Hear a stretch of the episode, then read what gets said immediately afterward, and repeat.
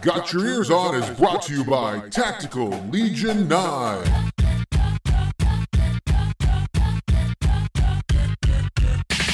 All right, everybody. Hello and welcome to this week's episode of Got Your Eers On. I'm Guido, along with Scoot. You love to love him. You sometimes love to debate him. It's everyone's favorite.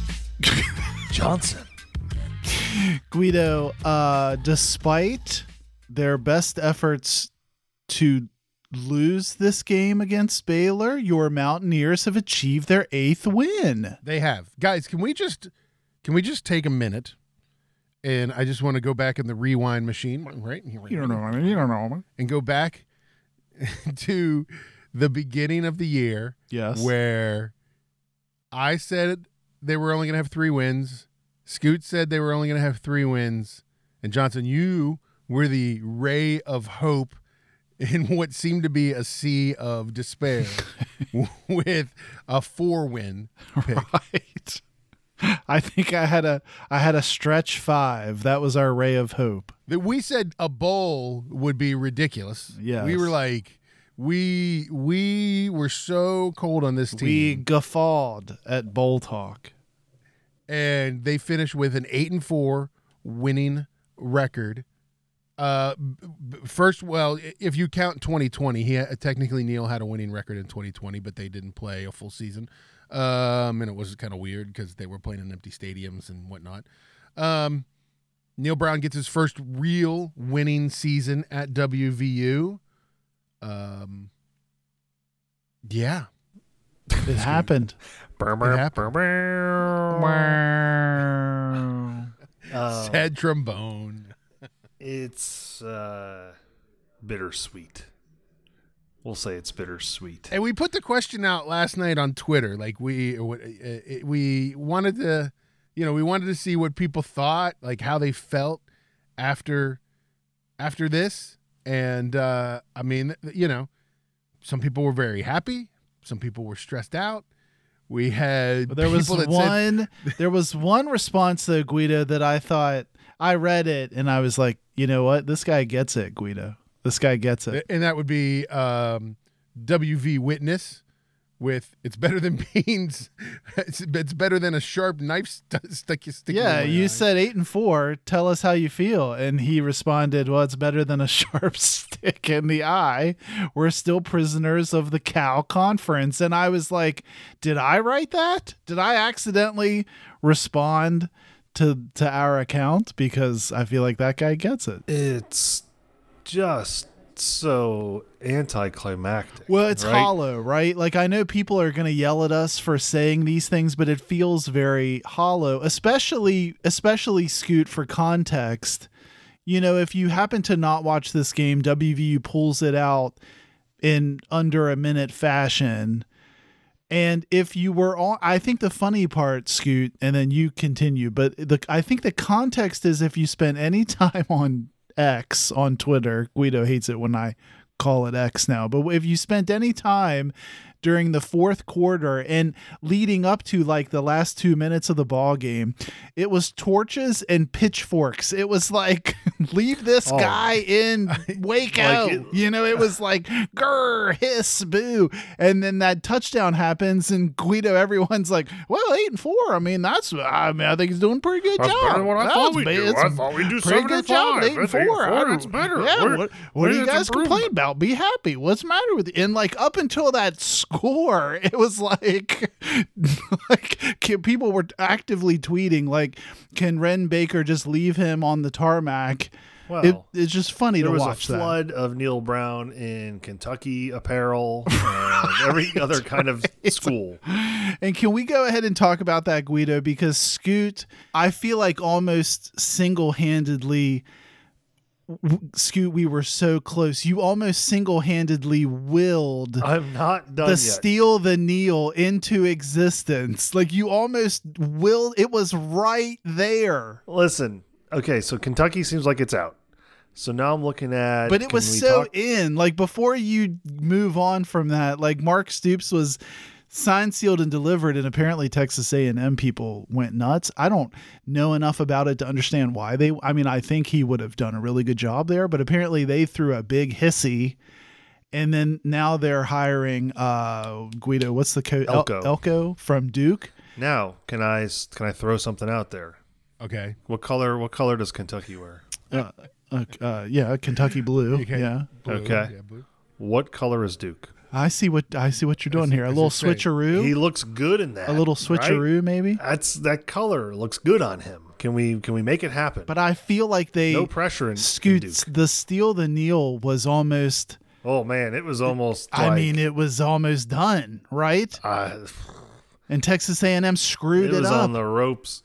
It was gonna be like the well, had had we lost, that's maybe more of a death knell to the steal the kneel. I agree. Like, because then you're seven and five. As soon as Jahiem White catches team. that wheel route, you text me, "We're back in, baby!" like Scoot immediately texts me, "Steal the Neal's back on, baby. We're back in the game." Uh, now I'm rooting for a bowl win, and and somewhere in Kentucky to be like, you know what, we'd really like to get Neal back. yeah, home.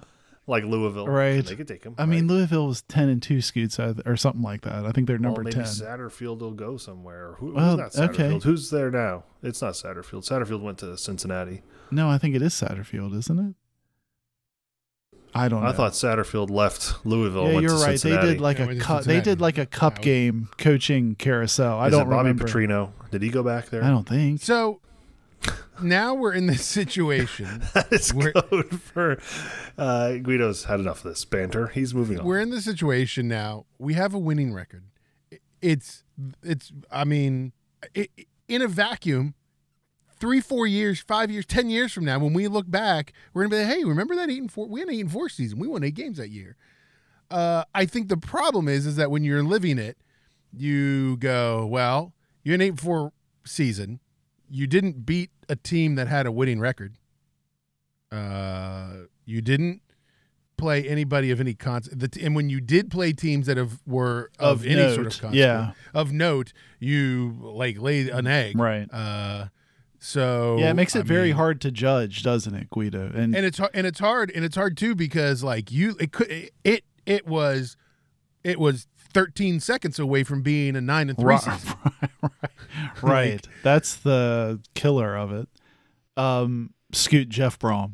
But I think Guido, this is a cop out answer maybe, but don't you think next year you might be able to judge this year a little bit better? To me, next year, and maybe not even by the end of the season. I mean, like as you get into next year, if you've retained Scoot and I were talking about this a little bit earlier on the text machine. If you retain this young talent that everyone is now so interested in and excited about, um, and you start not even really like gangbusters next year, but if you're still winning, you know, if you're still beating teams you're supposed to beat and maybe building and retaining talent, then I think you look at this season, especially if you win a bowl, I think, um, like, yeah, we, you know, you can really look back on that now when he finally, after forever, turned a corner. I think next season, Guido, if you and I are starting the podcast in late August, well, who's going to fill all the gaps because of all the talent that hit the portal that we were excited about? And oh, we're now, you know, one and two after three games or something. Then I think you're just like, see, I think we're going to sit and argue again, like, see, last year was a farce. Like, last year wasn't substantial. You know, I think that's what we'll do. I think Well, I don't I don't know if there's anything and let's like in a uh, there's a lot that has to happen, right? You got to see who goes into the portal, who we get out of the portal, and how that all works. But like, I, I feel like standing here today with an eight with an eight and four record, which, to be honest with you guys, most years we'd be okay with. I think in in the Big Twelve, I think most years, I think. You know, Dana's first couple of years, and we would have been like eight and four. Okay, these. I mean, we had eight and four years, and we were like, okay.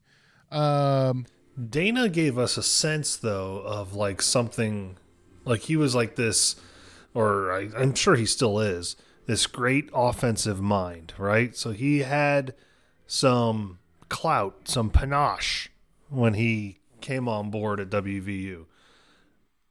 Neal didn't. I don't I yes, he won at Troy. He beat Nebraska or LSU or something on some rare occasions, but that was like his claim to fame.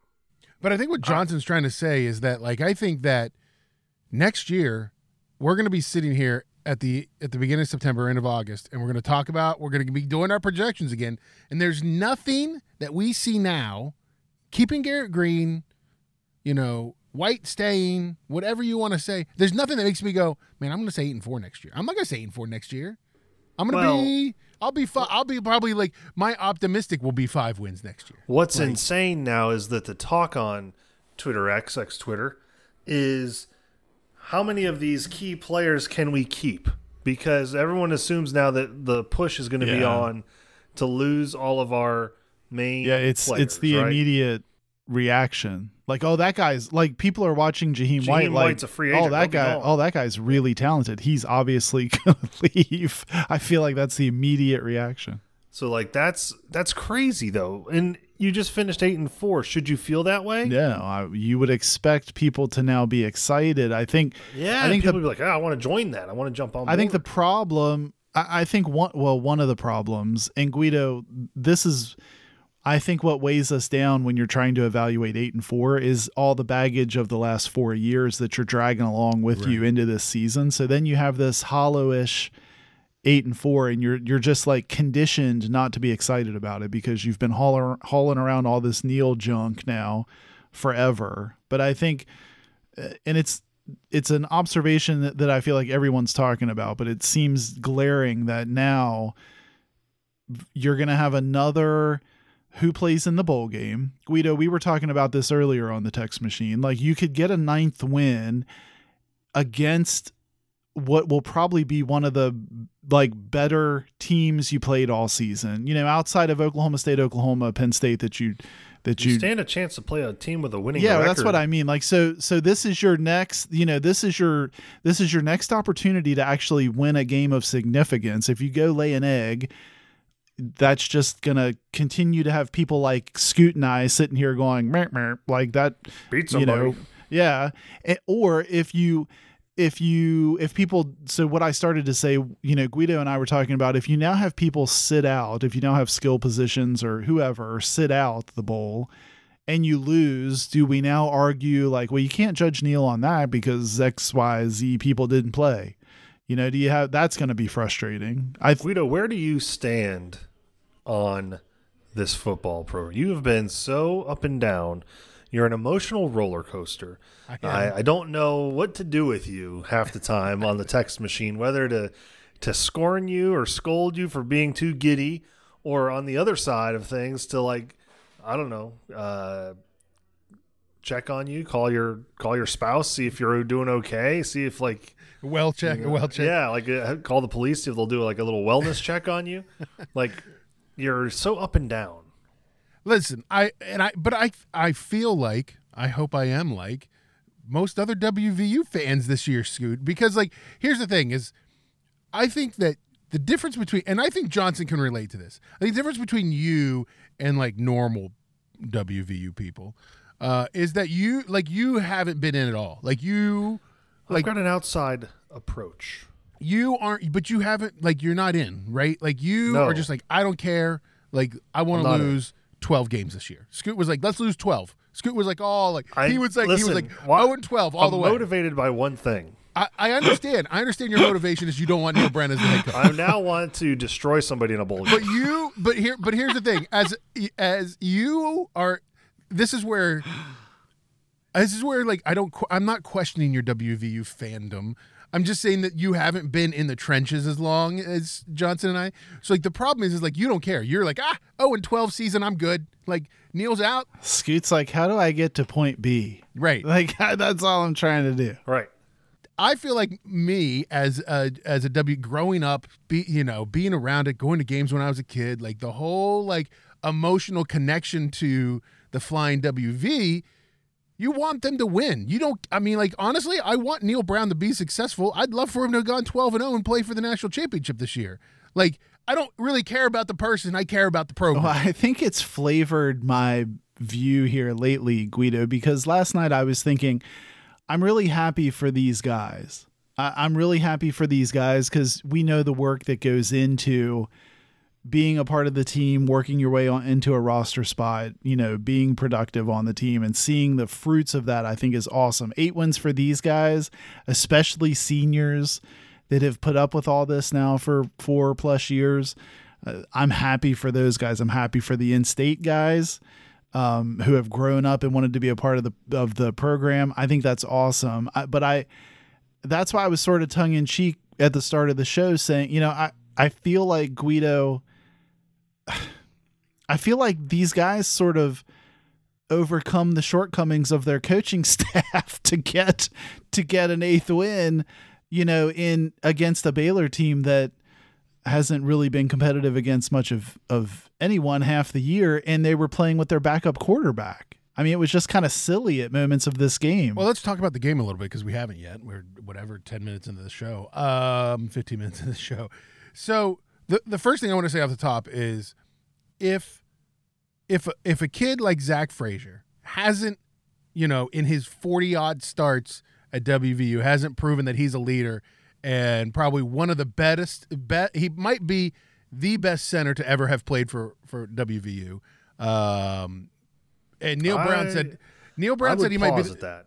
I, I, Dan, he might Dan be, Mozes. Dan, Dan Mozes, is was very good. Dan best. Mozes went on to have a decent NFL career too. But um, Zach Frazier last series last night goes out. He's blocking for Huddy Tuddy on uh, on that on that catch. You know, catch run right there. Gets rolled up on. Uh, they haven't said, but I suspect broke his ankle. Got a little fracture action going on there. Um, so he's not going to be in the bowl game.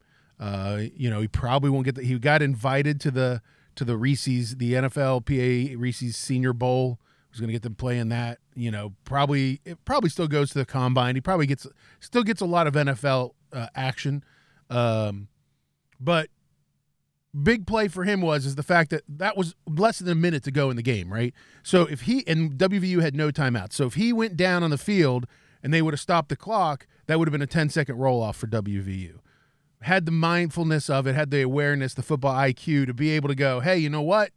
I need to get off the field. Like crawling, literally crawling and hobbling off with a broken leg off the field so that they didn't have that 10 second roll off. And I, you know, hate to see his career and hate to see his last play in a Mountaineer uniform be that, but pretty awesome show of, you know, sportsmanship, football IQ, if you will, for him. So best wishes to him and his family uh, and hope they're, uh, they're doing okay. But I thought that was awesome. But uh, outside of some awesome plays and some awesome things, I said it to you guys on the text machine. Like, I don't understand the play calling. I just have I have spent all the uh, you know we can talk about special teams in a second because special teams is what cost us almost cost us the game, but I still don't understand the I don't understand the offensive play. Calling Well, I don't understand the play calling in specific situations. I think is that what you mean? Like overall, I think I'm warming to, and maybe it's just Garrett Greene getting a bit better at what he does. I think he's, I think he's had a terrific season. Honestly, I I do, um, and I think if he tightened up a couple throws in this Baylor game, it's it's even better for him. Um, but I think in specific situations, like when you needed to have that fourth and one and you decide to ask Garrett to just try to muscle through the interior that you haven't had any success against all night with your refrigerator running back and your speedy running back, like that's one thing that comes to mind, Guido. So to me, it's like play calls in certain situations don't don't make any sense. But I think I, I text you guys in the middle of the game last night. Garrett Greene has to roll his eyes. You know that uh you know that viral clip of JT Realmuto when the guy's sprinting in from the dugout and they show his face and he like just he looks at the sky like in exasperation. That's how Garrett Greene must feel in this Baylor game when either the defense or special teams runs out on the field cuz I feel like they were pretty much looking at Garrett and saying, "Hey, can you make sure you guys score every single time you touch it because we don't know which one of these units is going to screw up next and we're really going to need all the points we can get." Yeah, I mean, I think you know, Scooty. For me, there were a couple times. I mean, there was. I can remember an instance when we're down in the fourth quarter, and you know, it's fourth and ten. We get the ball back. It's fourth and ten. First play is like this really not great off tackle draw play, and then it's two like back to back, chuck it down the field, you know, throws. Like he's throwing 30 yard passes, uh, eh, you know, when we're trying to manage clock and get down and, you know, get a first Yeah, down. or you need And so- six yards and and- he's and- throwing a bomb or something. Yeah, it's I don't know. It's weird. Do you feel that Neal would refer to Garrett as prolific? no, I don't know. Why are you go like just because you think, you know, you're trying to compare him to Jarret Doege? Is that what you're trying to compare him to? well, Neal had no problem saying that Garrett was or Jarret Doege was prolific. I think I think anyone with eyes would say that Garrett Greene is maybe single-handedly the reason why we won that game last night. And I think a lot of people would say he should have been the answer more than the problem in a lot of other games that we've seen him play in the last 3 years or whatever. Well, Just to let the guy do his job. Like let him let him be him. Yeah. Like Right. And we even I even listened to some of the post game, uh, you know, press conference. I uh, John Antonik and uh, um, Baby Baby Caridi, is that what we call him? Andrew? Andrew Andrew Baby Caridi. Uh, we're doing the post game, and uh, John Antonik said he goes, you know what? Sometimes he goes, I think like when they're not holding like Garrett Greene under an umbrella, you know, and trying to make sure he stays within reason is when he like when he goes outside of that's when he plays better. And I think it's, let him go. let him let Like, Garrett be Garrett. It's like you remember you remember the Red Sox let Manny be Manny. Like let Garrett Like- be Garrett. You can't tell. I, I texted you guys this. He runs so fast. Like the speed at which he runs looks a lot faster than uh, some of. I mean, now Jahiem White obviously is fast. He showed that last night. But I would say Garrett's our second fastest player out there. He looks it. He looks faster than Jalen Anderson or Justin Johnson. He looks like he's faster than most of the receivers. Just let him go. Let him do his thing. And he, and again, second leading rusher, 103 yards on the ground. And Johnson, cover your ears. Let him run that yak. Let him talk that yak. That's the best part about him. he's got an edge. Like, he's got the edge that Neal doesn't have. Let him run his yapper well, and he's clearly a leader on this team. Just let him let him do his thing. Let him Yes, let him run. Let Yeah. him run his yapper. I love that he throws the touchdown. He runs over to the sideline. He's yelling something up at the crowd. I love that. Let him do that. That's fine. That's the best part about But him. don't you agree that last night the defense looked completely lost? I don't mean a little bit lost. I mean, I mean, everything but the offense looked completely lost yeah, and night. we haven't even started. I at one point I tweeted out because I genuinely had to Google who WVU special teams coach is, but I was like, this is becoming like a Benny Hill skit or something. You know, like well, it was. there was a minute too. There was a minute too when uh, when I found out who he was. I was like, "Isn't that the video guy for the basketball team?" But the, Listen, no, it's Jay there's- Koonz. oh right. Koonz. There's the defensive special teams situation right off the kickoffs. That was a problem, obviously. How about somebody not telling Preston Fox to like just let that ball bounce? Yeah, that was Why are you trying like, to? do you have a death You're at like the ten. Yeah. What are you doing? Just why would you even try to touch that ball? Like I feel like that kind of stuff. That's goofy stuff. We do that all the time. Like it's. I don't, I don't know. Like I don't know. I just think that special teams was bad there. I will say, f- from a special team standpoint, like it let it happen once, and you're like, okay, well, that's football. Like, right? Somebody runs one back every now and then. Now, was kind of depressing that that I don't even remember what his name was. The the guy who ran the two Reese the two back. He, his longest return all season was 26 yards. Was his longest return all season. So it wasn't like he, uh, he, he it was, and to use uh, Scoot's words, he wasn't a prolific returner. No. you know. But boy, if you watched uh, the ESPN or was that Fox Sports One broadcast, you thought he was. Like they kept talking, they're like, oh, they don't want to kick to him. So what kills me about it is, so he runs the first one back, and you're like, ugh, okay, that sucks. Then he runs the second one back, and you're like, we're terrible on special teams. And then we start squib kicking everything. to him. to him. we squib kick to him. Like, like can you not kick? Like, I don't mean I don't know a lot about kick, kick coverage and stuff, but I'm gonna guess like somebody says, "Hey, listen, He's on the right side. We're kicking deep left. Like we're put one off of that guy's back or something or shoulder. Well, I think it made me. It left me wondering: Can the kicker not kick it into the end zone? And I think he can. I think he's been asked not to a lot, and then your mind goes to Why not? Why not? Yeah, what, like, why not? what are are we you- doing? I would rather them have the ball at what is it now? That I feel like now they it's Uh, at the 45 35, I no- guess, yeah. It's the 35. Well, yeah. and I'd like Yeah, take the we penalty. do a lot of dumb things. I don't know how much say Preston Fox or the kick or punt returners have in determining whether we should go for fair catch or not fair catch. But a lot of times it's like we'll call fair catch, and I think we should be just fielding that and running. Yeah, or the one and then that- there's a lot of times where we don't go fair catch, and you've got like a guy like breathing down your neck as you catch it. Right. Well, and the one that you're bringing up, where like we were saying, does he have a death wish right here? Like, Like, it was already doing? bouncing, and he just came up and tried to grab it on the run, which thank God he didn't fumble it or something. But yeah, that was Yeah, crazy.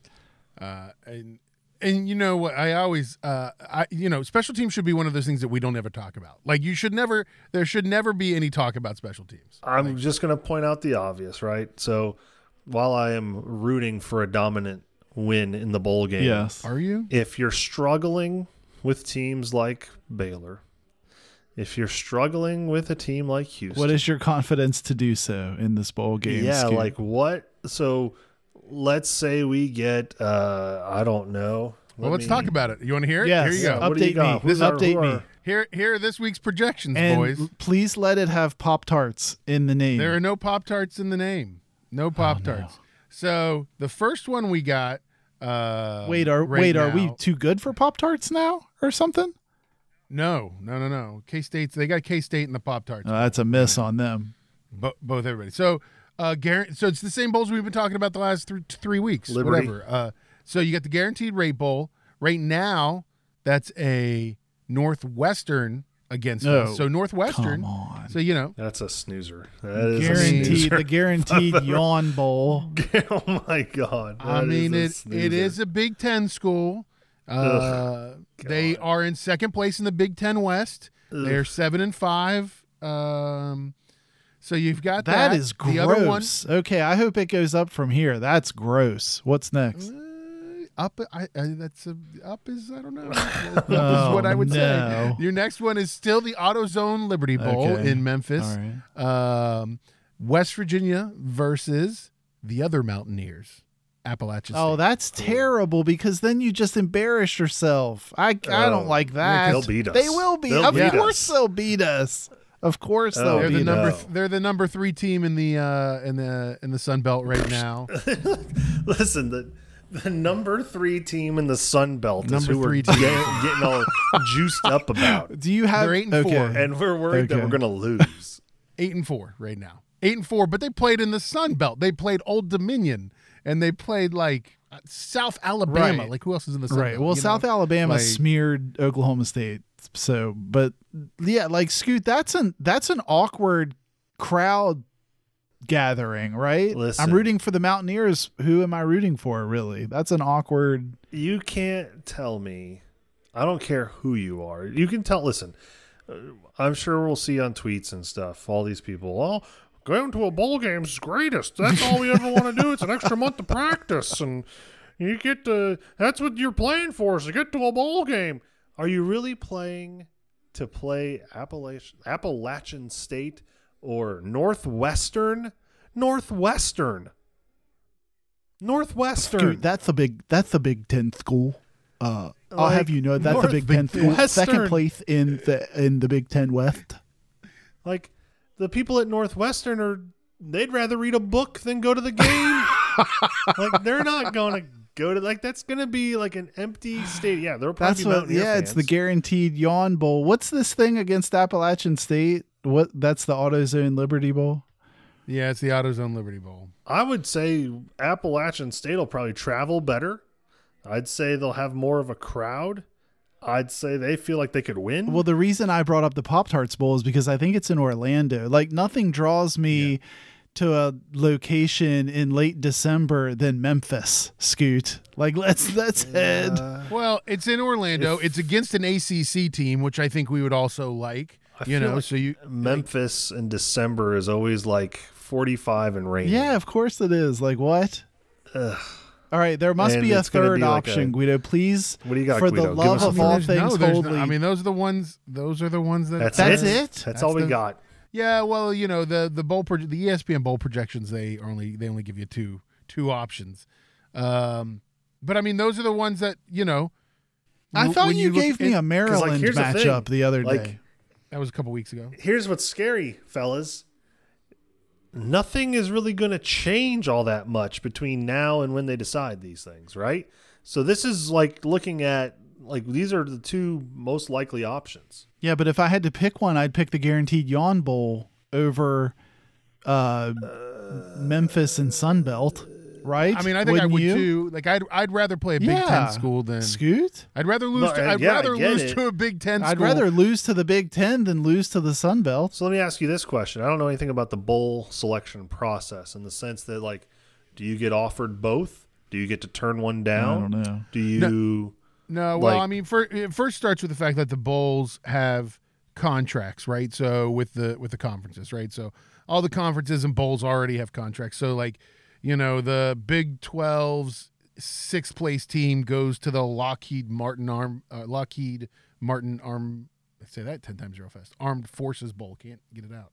Um, you know, so they're bowl contracts that you go to, and so like right now, those middle Pop Tarts Bowl the AutoZone Liberty Bowl and the and the Guaranteed Rate Bowl are those three middle bowls for you know that four, five, six range for the the Big Twelve. And Do you know? I do you think, know how many um, people um, Scoot would go to Orlando if Pop Tarts picked us? Oh, that's a no-brainer. Come on. and here's the thing: we're gonna travel better to Orlando than K State. Yeah, exactly. well, I'm leaning toward the AutoZone because there's an AutoZone in my town here.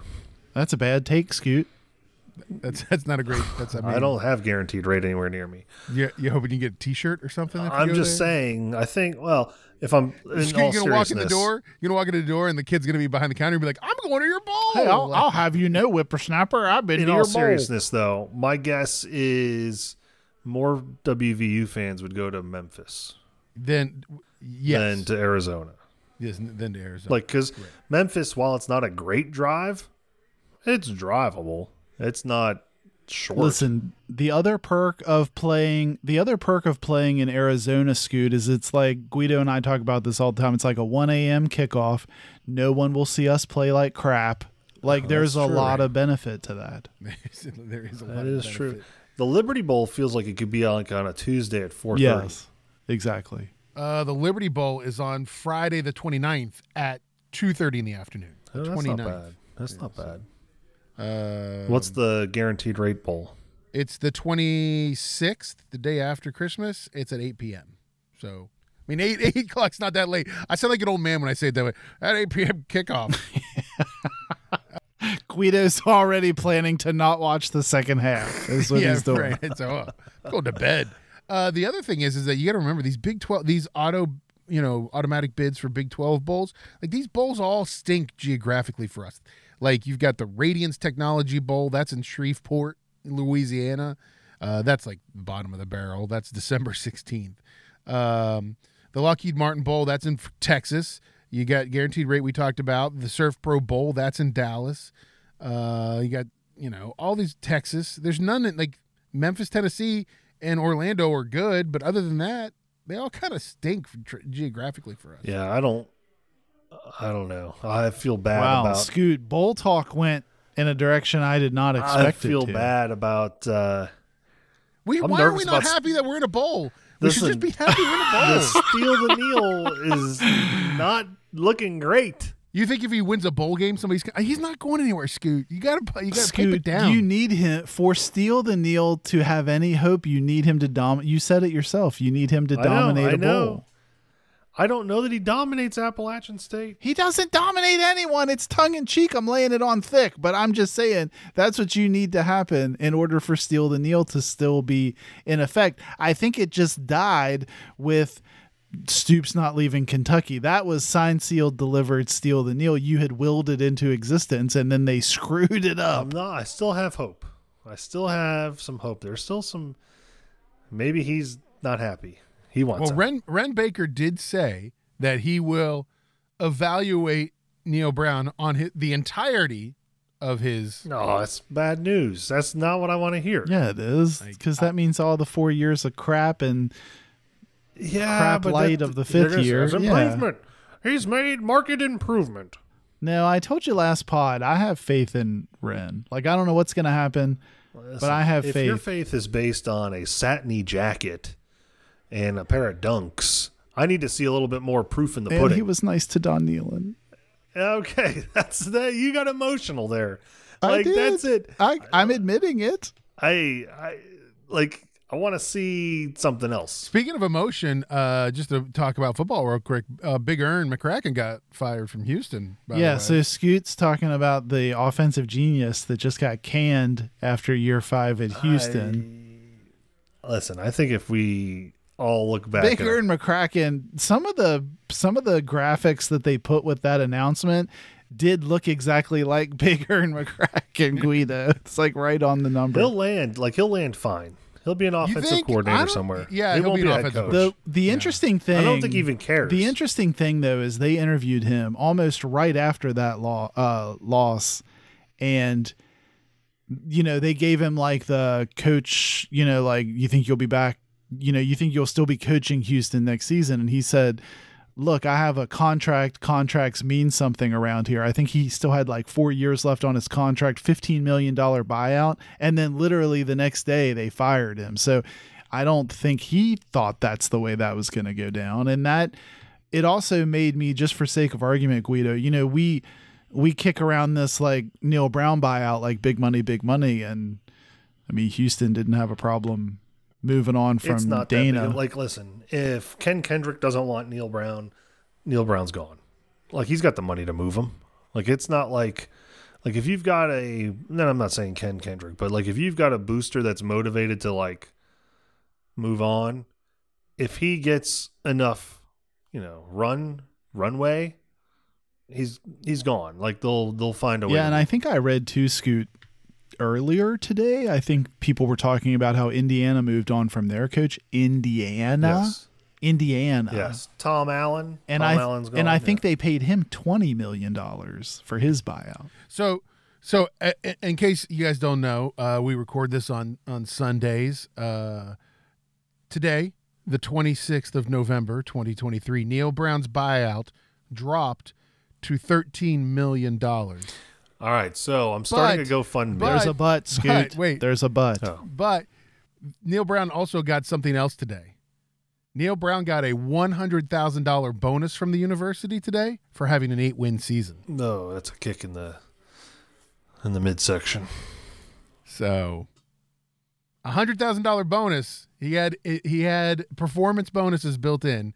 Hundred thousand dollars for eight wins. Hundred twenty five for nine, so forth and so on. Yeah, thirteen million right now, but they had to give him a hundred thousand today. Here's the thing, Scoot. I don't I don't think he's going anywhere. And to be honest with you, his contract's through what twenty twenty six, uh, tw- through through twenty twenty six. I think that's I when it goes believe to. so. Uh, Then let's not extend him, please. I, let's not I do don't that. think you're, they're not. There's not going to be an extension. You know, I think that. I don't think. Do they- you think? I don't think. That, I think he's here. what's what's uh what's the other option here? Do you think? Do you think? next. um, Johnson, other Johnson's, option- Johnson's I fishing am so hard. I I, I Arrested guess for the- something. I don't the. Only, Can we the only other Can we put bad? police cars? the, the only other option though is like do you think option Wren is- Baker would try to renegotiate this thing to make it less craptastic for the university? No. Like do, I don't think so. I it think would they be just tough, stay with right? it. Like why would you ever accept that if you're in the Neal Brown camp? Like why would you ever He's gonna say, "I just I improved. You told Yeah, me to right. improve." Why would like that's yeah. Because here's the thing, and I said this last week. He did everything he said he was going to do this season. He did everything he said he was going to do. So you can say what you want, but that's what I say. I I mean, and I, I look at it, and I don't. Th- I think the buyout is irrelevant. At Wasn't there this talk of you buying visors? there was talk of me buying. Because visors. you were a big Neal Brown guy. I'm just Is there an option for? Are you- Is there a you gonna get is there, No more is there an option? You're out of D? options. Is- are you sure? There- you were out of options. Like I Neal think Brown. the I I mean, could he be like I think option D is know. he's not happy. Scoot, didn't you say that he's- earlier? he goes on a vacation and he gets stuck overseas, like he loses his passport. Like, think Scoot's that's calling a immigration services. Scoot's like, there's this guy. He's on vacation in St. Lucia. You need to make sure he doesn't come back in the country. Uh, so anyway, that's where WU football is. We'll find out uh, in a week, a week later this week, about where we're going to go play a, a bowl game. We're going to play a bowl game. We could possibly win and have nine. We could lose and still be at eight. Either way, Neal Brown is back Listen, for another season, he might not be back if we dominate.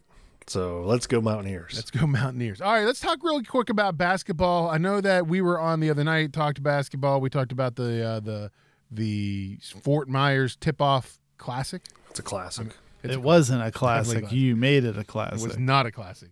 It was not a classic. It was not pretty. But now Should be a classic. uh, WVU did get a game in this weekend. They came back to the Coliseum and they played Bellarmine and eked it out. Johnson eked out a yeah, win. it looks shaky. Uh, Bellarmine known for the we don't dribble offense, Scoot. The pass, pass, pass, pass, pass. they also and then- are known for five guys that look like they played intramural Yes. basketball at a, a school in Vermont. or are visiting from a local country club is what I thought some of them look like. Scoot, I was, I wanted, to, I, I was, I watched some of it. I was flipping between that and the NFL because you know how excited I was to see WVU play Bellarmine.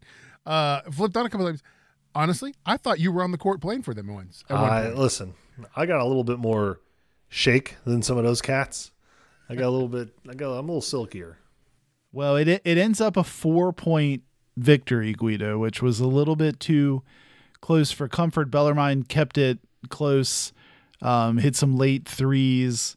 I think um, Jesse Edwards leads WVU with 17, which you would expect, but you know, again, um, I don't know. I I think for my like I guess if you were saying like takeaways after the game, the defense looked just sloppy in general. Like I, you know, there were trips down the court where it felt like they were sort of going through the motions and and the Bellarmine team is such that you know, it's one of those like fundamentally sound team. so when they get an open shot they weren't shooting the lights out but you give them enough looks they they started hitting they started hit, hitting open shots and keeping things close so Here's what this game made me realize tonight, boys, is that uh, WVU, uh, you, you, this may be a shock to you guys, not an outside threat, not a threat beyond the arc, shooting 18% today uh, beyond the arc, going three for 16 for three pointers. Bellarmine shoots 30%.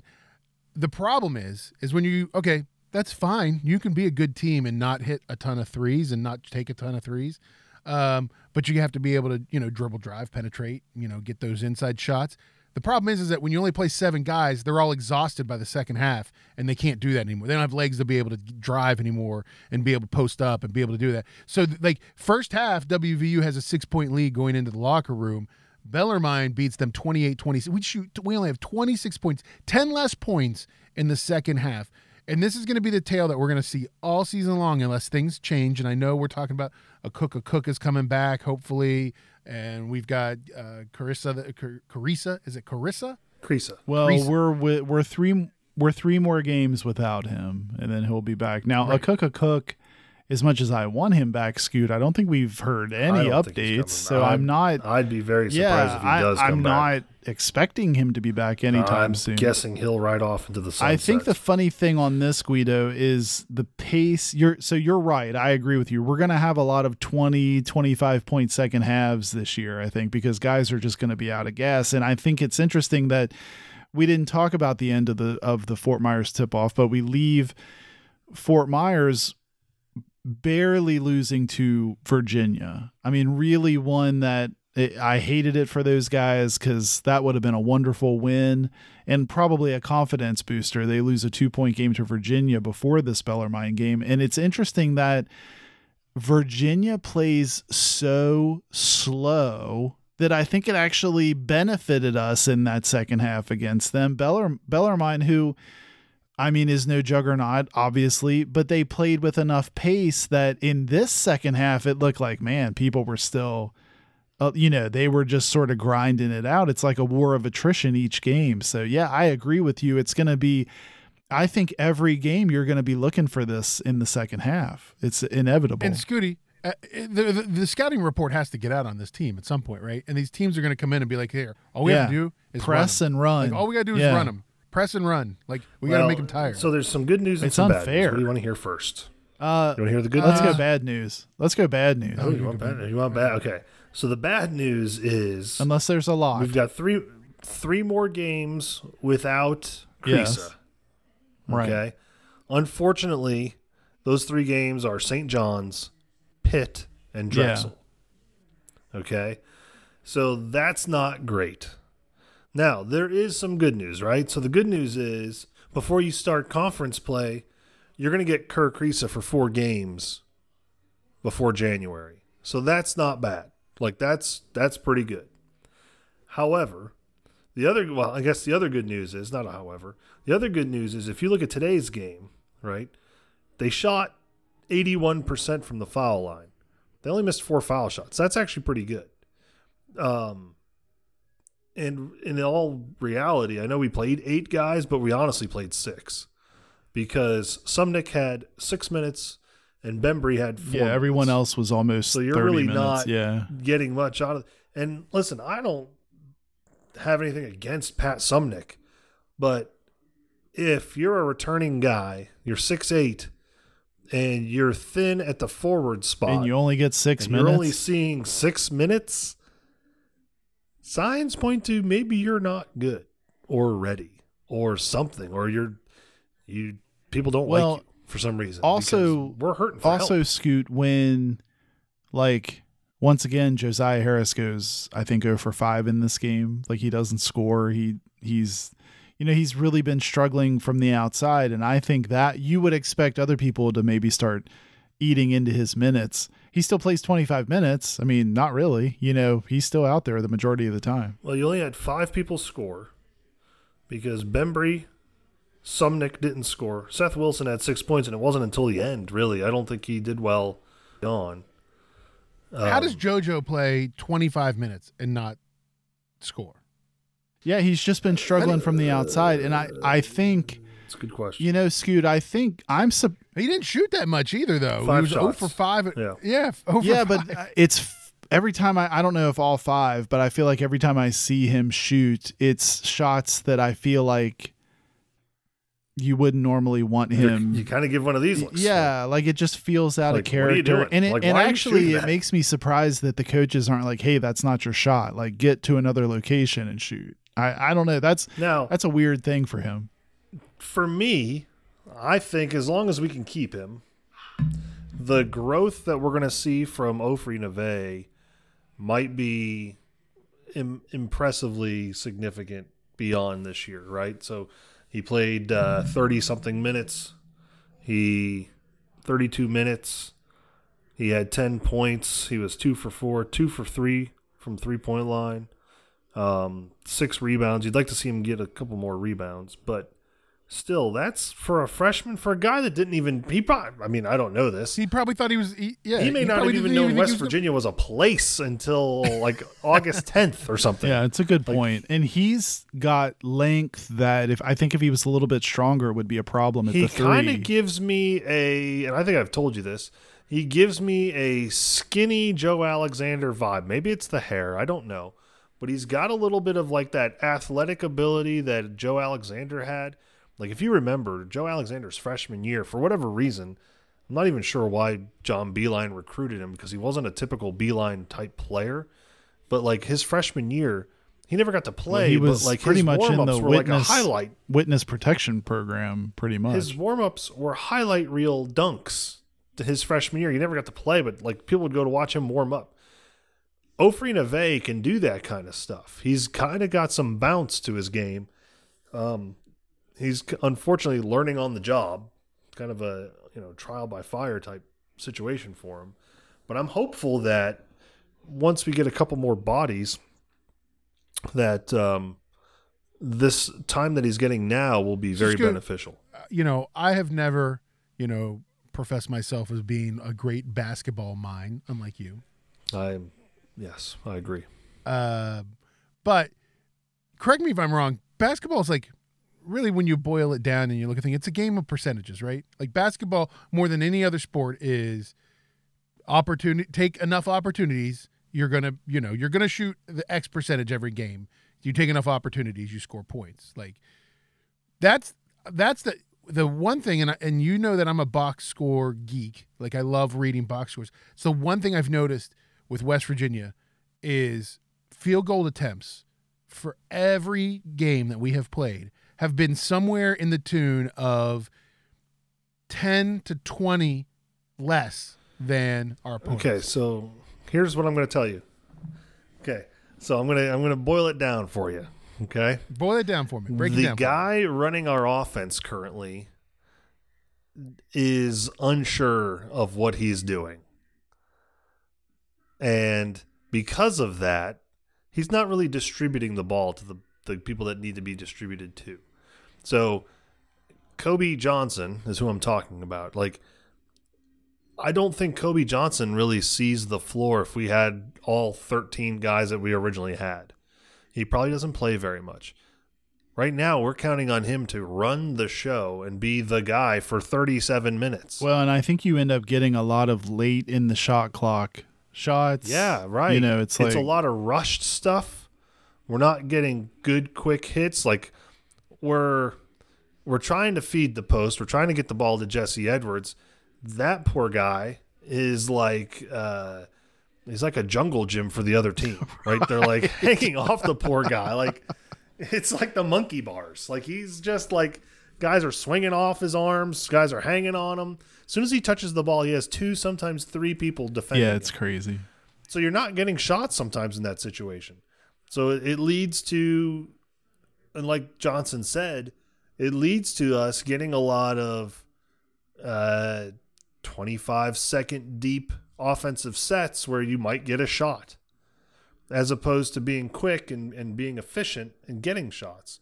Um, so I think a lot of that is the personnel. I I know you're a percentage guy. I'm more of a matchup guy and and personnel type type guy as to who we're working with and who we're working against. Well, and you and I don't. I mean, I agree. I I I was trying to poke you to get you to to say a little bit about what you were going to say because, like, I think the problem I have with Kobe right now is you would think that guy, like, if he was going to be the Jevon Carter of the team.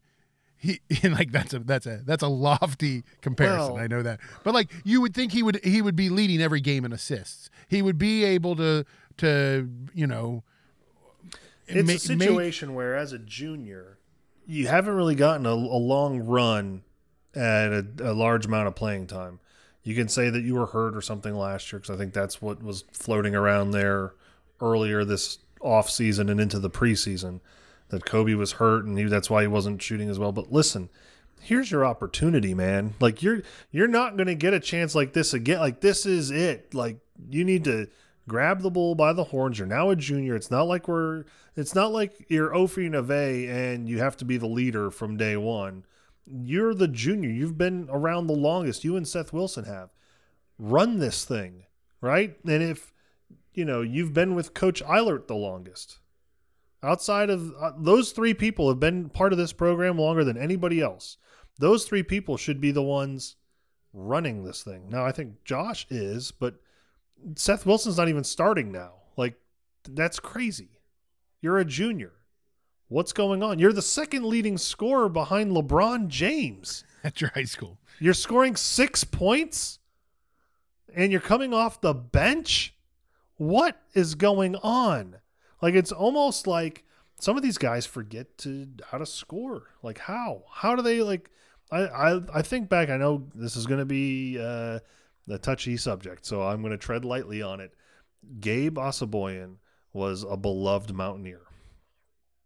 Guido Guido had G O shaved in the front and the back of his chest hair and back hair. So he was a big fan.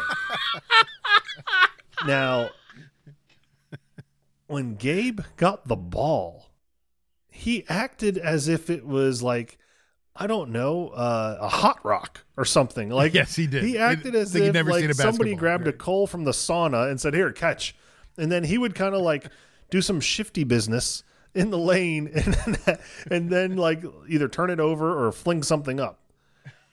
My point is, in order to get recruited to play college basketball, you probably had to do some scoring. You didn't have to be a dominant scorer. Not every guy that goes to college and plays Division One basketball is a dominant scorer, but you should be able to score. Like you, that should not be a foreign concept to you in in in college basketball because basketball is basketball. At some point, you have to be able to score. Seth Wilson apparently could score. He gets to Morgantown. He's sometimes forgotten how to score. Kobe Johnson, I would think, scored somewhere. He now I say this, and everyone's gonna be like, "Well, he had, I don't even know what he had, 16 points today or something. He had, he had 11 early. I think he on. had 13. like Yeah. yeah, he had, yeah, he had 13 points. Yeah, he Well- should have more. Like that's what I'm saying. Like he, this shouldn't be like a, oh, we got a surprise 13 from Kobe. That should be like the norm. Like we didn't think that with Joey Toussaint, did we? We didn't think, oh, we got 13 on Joe. No, we expected Joe Toussaint to get. We didn't think about um, uh, what was that guy? Tavon. Austin. Um, yeah, no. What was his last name? I don't Johnson, know. Johnson throws a I don't know where I us. was we're like, going with Tavon this. Austin. Tavon Myers. He uh, Yes. Like he scored. He was a scorer. Like you you expect these guys to score. Uh Jaysean Paige, score. Like I know that I get it, they're not the same. But like come on. Well, I think this 60 point plateau, Guido, is something that you're not going to, like, to me, every game, 60 points feels like a stretch, right? Like, it's like, but it's like a struggle. Yeah. It's like it's. I'm exhausted watching them trying to score six. so I think you have to play very, knowing that. I think they have to find a way to to ramp up the defense a bit. Like this Bellarmine game, the defense just looked, like I said, some trips down. And maybe, you know, look, we're talking about guys being tired late in the game. That's probably the answer. I, I'm sure that's the answer. But somehow you're going to have to find a way to amp up the intensity a little bit because you're not good. Like if a team. If a team's asking you to stay with them by scoring 80 points, I mean, you're I'd you're love not to hear what a guy like Josh Witt what what he thinks about some of what we're seeing. I know he has a podcast and he does it every after every game. Um, so you could listen to his podcast and, and he could tell you what what he has you, to you could too. Yes. Uh, but I I would just like to have a down to earth personal conversation with with Josh just to see if he sees things similarly to us or or differently. I just I just want to say that I like l- listen these pre these pre conference games are supposed to be fun and I'm not having fun and Well, I am you're supposed to stack up I am, wins. but You- It's not I, Scooty, I am extremely extremely nervous about the conference season. Extremely nervous. as you should be. Uh, like I'm a stats guy, right? West West Virginia right now is averaging 62 game 62 points a game. That's 60, 62.7 a game. The next closest is Texas Tech. They're averaging 69.3. From there, like BYU right now is averaging 90 points a game. TCU 90 points a game. whatever happened to uh he landed somewhere, didn't he? Schlauber from Texas Tech. Remember he, he Oh, yeah. slobbered on somebody and he apologized for not he didn't mean to slobber on him is what he said or something like that. He I said, uh, didn't mean to I don't remember where he landed. I don't know. I don't remember where he landed. I don't think he's I don't think he's the answer for us, Scoot. Mark Adams. Mark Adams. What would you have done if he became like the you know, like we have James Dickey and they said, you know what, we're gonna hire this right. Yeah, we're gonna hire this Well, guy as the uh, senior That's where advisor. I thought you were going. Like I don't think he's the answer for us. No, no, no, no. I don't know. By the way, hold on. I got to stop you for one second. Sorry, don't mean to interrupt. Mark Adams, who you were talking Yes. about, Yes, slobbering all the right. players, everything. Want to know where he is right now? sure. Johnson's other alma mater. Oh, he's at ECU, Oh, isn't he? You can run into him. He's an That's assi- right, I he's an forgot assistant about coach. that. Careful, Johnson. Careful when you go visit your grad school. When I sit, if I go watch a game, Scoot, I'll do like the Gallagher couple front rows. Like I'll take you the should do a splash zone. Splash, Where the- yeah. You should wear where some the sort of spla- yeah, splash right. zone Wear the rain slicker. and Like- give like a big achoo. or like uh, Achoo. wh- who were the guys, the court stormers that always showed up to every Yes, with game in a full Yeah, rain gear? yeah, Maybe yeah. I'll do that. Um, that's that's funny. But I, that is funny. I I think I don't know who would you consider to be the best basketball coach out there right now. in college basketball. Uh, But, but uh, I mean, you're I, I don't. I don't know, right? I, you take any of those people. But it, but it, but here's here's the thing. Like, I, and I feel bad for Josh Eilert. I don't envy the position he's in because I think it's it's going to be really tough. It's going to be really tough for him to set himself up. I mean, Wren Baker really ha- they have to buy into him, and they and we've said it all along. They've got to either say, "Hey, he's our guy. We're going to give him."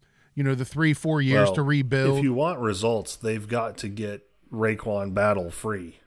but that's it ain't ha- gonna- that's not happening. It's done. I- it's dead. In it's not 100% done. They're going to sue. I, mean, I know- think they're going to sue. They're gonna See, I sue, think I don't know, Scoot. Right now, I think if you ask me right now, I said this on the last pod too. Please give me Akok Akok in, in a healthy state, so that, like you were saying earlier, Jesse Edwards isn't the jungle gym for the opposing defense, and someone has to at least pay attention to another big man under the basket. To me, that would be as bad as the guard play has been. That would be wonderful. I think that would be just. I a, wonder if you get RaeQuan Battle free, can you slide Slazinski into a post role? He's six nine. I mean, it's not ideal. I don't know that he's as aggressive defensively as well, it does give you some more options, though. Right, right. That's what I'm saying. Like, I think Kerr Kriisa helps a little bit, not not a ton in that regard. I think what that does is at least gives us somebody to run the offense and gives Kobe a seat somewhere. But if we can get if if we can sue the NCAA and somehow get an injunction or something, so there's got to be something. If we can get this kid loose for conference time, that would be a godsend. I just I, I I feel bad for two people. I feel bad for Josh Eilert, like I just said, and I also feel bad for Jesse Edwards because he's going to get lost in all of this, right? I mean, he oh, he's he- first team all conference. He's a saint. He has a double double. He's a great player. Saint Edwards. I'm calling him Saint Edwards. He's carrying this team on his back. Yeah, I think tonight he went for 17 and 14 or something like that. Saint Edwards. So I, I just think I don't envy the position that the basketball program's in now, and I think it's hard because then, you know, if you're Wren Baker, what do you do? Like, do you say, hey, you know, and like we've said it all along, you got to take that interim off so that he can recruit, because who's going to come to a team that has an interim head coach? I mean, I I, I don't know what what's going to happen with this program. It, it's going to be an interesting year, but buckle up, folks. It's going to be a long, a long couple months of basketball. I have a feeling. Um, all right. Well, we should probably wrap it up for the week. WVU doesn't have any football games. We find out a week from today uh, what we're going to go to for a bowl game, which I'm sure you're all just super excited about. Uh, basketball wise, we do have some basketball games coming up. We play St. John's Friday. That game is going to be on E ESPN2. We get to actually be on a network you can get on your television. Uh, so we play St. John's on Friday. That game's also at the Coliseum, 7 p.m tip off. Don't forget, find us online. You can find us on Instagram or Twitter, just at Got Your Eers. Or you can find us on the Facebook, just search Got Your Eers On. And Johnson, we have a website, gotyoureerson.com. We do have a website. If you go to gotyoureerson.com, you can check out the latest episode by clicking on the tune in link right on the page. You can also click through to the merch store and check out all of Scoot's favorite fanny packs and other things that he's earmarked there in the merch store. Christmas gifts. Lots of Christmas, Christmas gifts in is coming up. Check it out. Uh, but yeah, it's all right there, Guido. Gotyoureerson.com. Scoot, are you, uh, are you, do you want to put a Steal the Neal shirt in, uh, in your store? I think we need to. I think we need. I think we need to put a little steal the Neal. Steal the Neal. All right, so In check there. that out, Got Your Eers On. Dot com. Well, folks, we'll be back next week with another show. Don't forget, find us online. You've been listening to Got Your Eers On.